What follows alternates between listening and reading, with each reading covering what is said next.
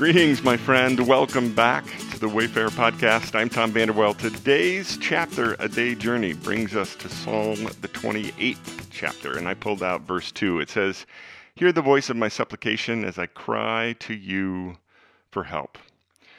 Today's podcast is entitled Patterns. Back in the days before iPods, iPhones, and digital streaming, the only way somebody got music in a car was the radio.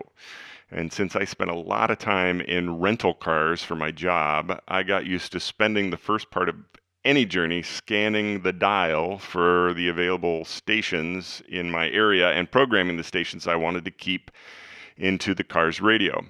One of the things I noticed as a young man scanning the airwaves was that it generally took me less than a second to identify the kind of music any station typically played as I quickly made my way across the dial. Classical, classical, classic rock, that's country, country, pop, country, pop, Christian, rock. I mean, there's a certain sound, pattern, cadence, and frequency to different types and styles of music that we end up just picking up on and inherently knowing. As I read the psalm this morning, the thing that struck me was how similar it felt to the previous few psalms. And that's because it is. David had patterns that he repeatedly used as he penned his songs. We do the same thing. Symphonies typically follow a pattern of four movements. Your basic popular song is typically structured verse, chorus, verse, chorus, bridge, verse, chorus. Those who compiled the anthology of song lyrics that we call the Book of Psalms put the section we're reading through together with similarly structured songs. It is a simple, repeated pattern.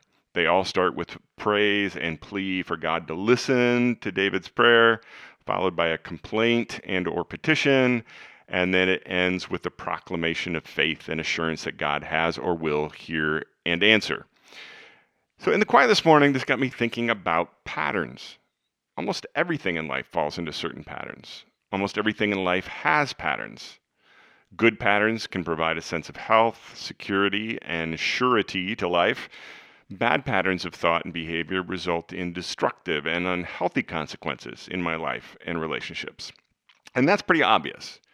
But what's not so obvious is that some patterns that were good and necessary for a time in this certain stretch of my journey can actually become unhealthy for me without me really recognizing it or realizing it. Along my life journey, I've come to observe that spiritual progress always involves the breaking of old patterns and establishing new ones. A faith journey always requires that I leave behind something that is tangibly known and comfortable in order to pursue something that is not clearly evident and is only hoped for. You have heard it said, Jesus would say to his followers, before adding, But I say. In other words, there was an established pattern that Jesus was calling his followers to change. He called for old established patterns to pass away so that new patterns could emerge. The word repentance is rooted in the word picture of changing direction. Whenever Jesus told someone, Follow me, it was always a call to leave things behind in order to pursue the things to which he was leading them. What started out as good, even healthy patterns can lead to stagnation. Stagnation leads to settling. Settling leads to spiritual atrophy. Spiritual atrophy leads to decay. Decay leads to death. That's what Jesus was getting at when he told the religious people of his day, You're hopeless, you frauds. You're like manicured grave plots, grass clipped and the flowers bright, but six feet down it's all rotting bones and worm eaten flesh. People look at you and think you're saints, but beneath the skin, you're total frauds. That was Matthew 23, verses 27 and 28. So, in the quiet this morning, I find myself meditating on my own patterns of thought, behavior, relationship, and spirit. The truth is that almost every pain point I experience on life's journey can be traced back to unhealthy patterns.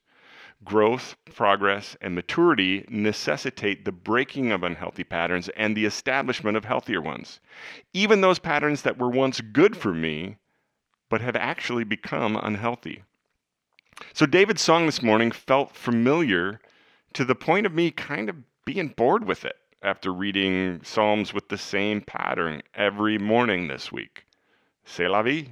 It happens.